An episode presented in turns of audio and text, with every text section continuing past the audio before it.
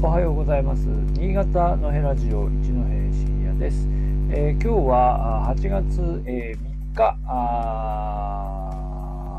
水曜日ですね。はい、今日もお話ちょっと遅くなりましたね。スタート、お話ししてみたいと思います。今日はこれですよね。長岡花火大会、昨日も、昨日から昨日今日と2日間にわたって、長岡祭り大花火大会開催ということで、昨日も各社 NHK と、あと民放も、どこかやってましたかね。中継が入ってました。あと新潟市内だと、ケーブルテレビも中継を入れてましたし、まあ、インターネット中継もあったということで各社、新潟県内ではいろんなところで、見れるような状態になっておりました。こちらも3年ぶり開催ということですよね。で、感染症対策をとって、席数を減らしてということで、感染拡大する中、一旦決めたこの花火大会、実際実施できるかどうかっていうところを見てた向きもあると思うんですが、昨日は無事開催されたと。今日はね、ちょっと天気が悪いみたいですが、実施予定というふうに、出ております。で、実は新潟県内は少し対応が分かれていまして、新潟祭りの花火大会は延期になっています。で、先日柏崎は実施、新潟は延期、片貝からは特に発表がないですけれども、一旦ね、春頃全て花火大会夏祭り実施の方向に行っていましたけれども、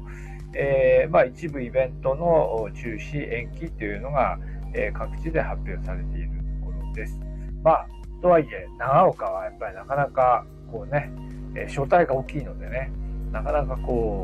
じゃあやめましょうかってわけにもいかないですよね。はい、ということです。で、たまたまですね、今、祭典の季節ということで、春頃この花火の、開催が決まった頃に、このニュースを取り上げてた時の学生の皆さんのコメントを読んでいたんですが、賛否、この、ね、春頃4月5月ぐらいかなに学生たちが書いていたものを見ても、やっぱり賛否割れていて、結構やっぱりなんとか開催できてよかったという一方で、感染状況が不安なのでまだ無理しない方がいいんじゃないかという意見とですね、新潟県内の、新潟市内中心ですけどね、下越の学生たちの、コメントも、半々に割れているというような感じでした。で、もう一つですね、そうかと思ったのは、今回タイトルに入れたね、空襲の慰霊とか、その平和の願いとか、あと中越地震ですね。この長岡の花火大会にのストーリーについて、実はあんまり知らない人が多いんだなと。たまたまその長岡花火の開催の記事の中で、を紹介した時にそれを読んだのかな。だからその空襲に対するその慰霊というのが起源にあるっていうことを初めて知りましたっていうコメントが結構あって、そうか、そうなんだ。あんまりみんな知らないんだねっていうことを、思いました。でも確かにね、あれだけ長岡の花火みたいに大きなイベントになっちゃうと、なんでやってるのかっていうのはね、なんでやってるのかって、花火大会は花火大会だよっていう感じに、なりますよね。なのであまり、認識されてない、若い人たちには特にね、夏のお祭りとしか認識されてないのかなという印象を受けました。長岡の人たちではないので、ちょっと新潟とかね、柴田とかこっちの方の下越地区の人たちなので、また少し地域的な差もあるんですけど、あんまり知らないみたいでしたというところですけど、でもかくいう私もそんなに詳しく知っているわけではないし、なぜ新潟に来る前に長岡祭りの起源について知ってたかっていうと、まあ、多分知らなかったんですよね。で、改めてまあ確認 してみましたが、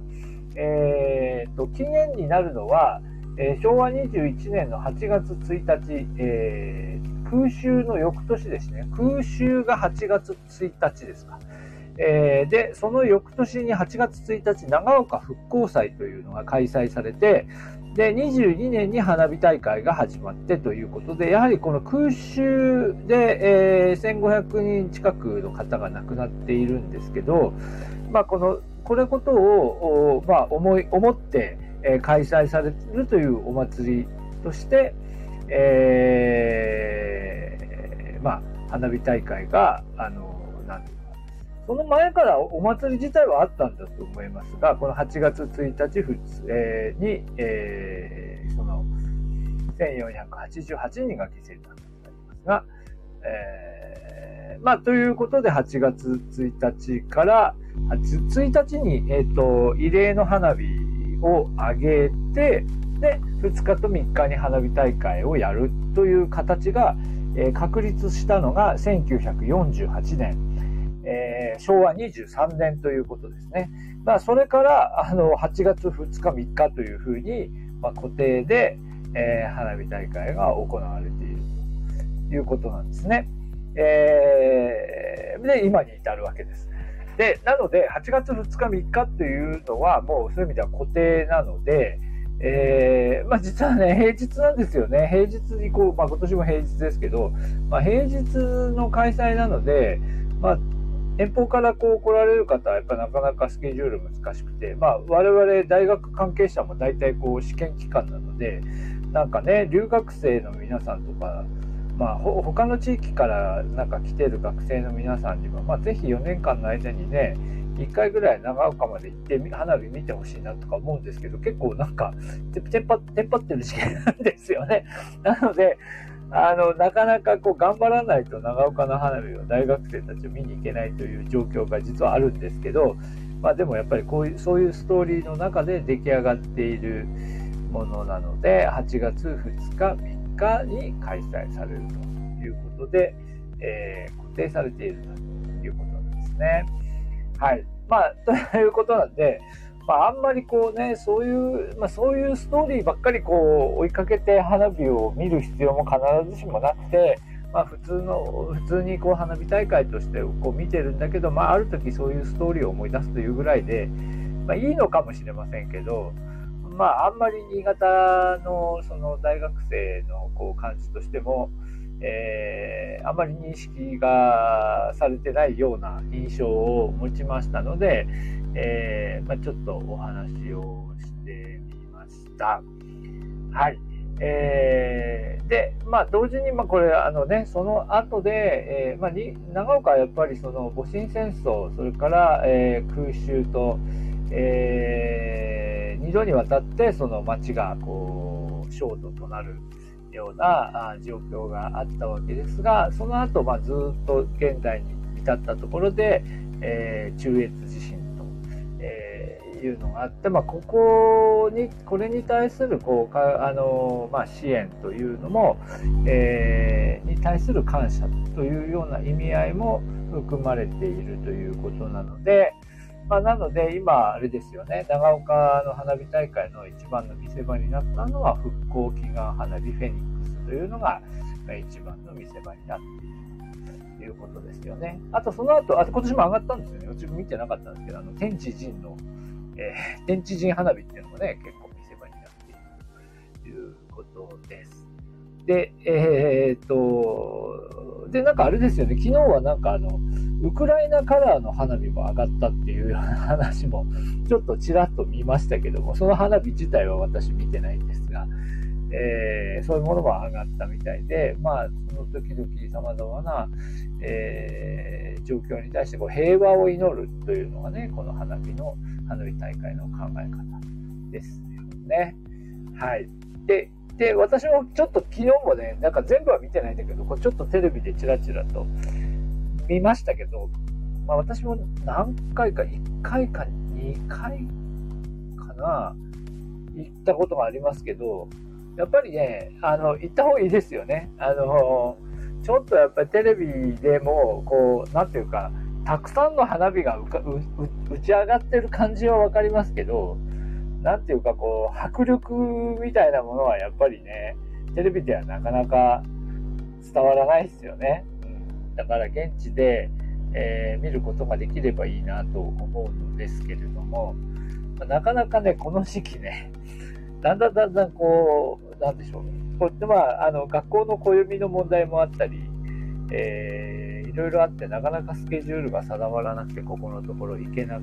ないまま、まあ、コロナで2年間、中止になってましたよね。まあ、というわけでまたですね今年、まあ、今日も行われるということで無事ね、行われるといいなと思ってますけれども、来年以降また機会あれば花火大会私も見に行きたいなと思っております。はい、というわけで今日は、今日と明日行われております長岡花火この期限についてということで少しお話をしてみました。どうもありがとうございました。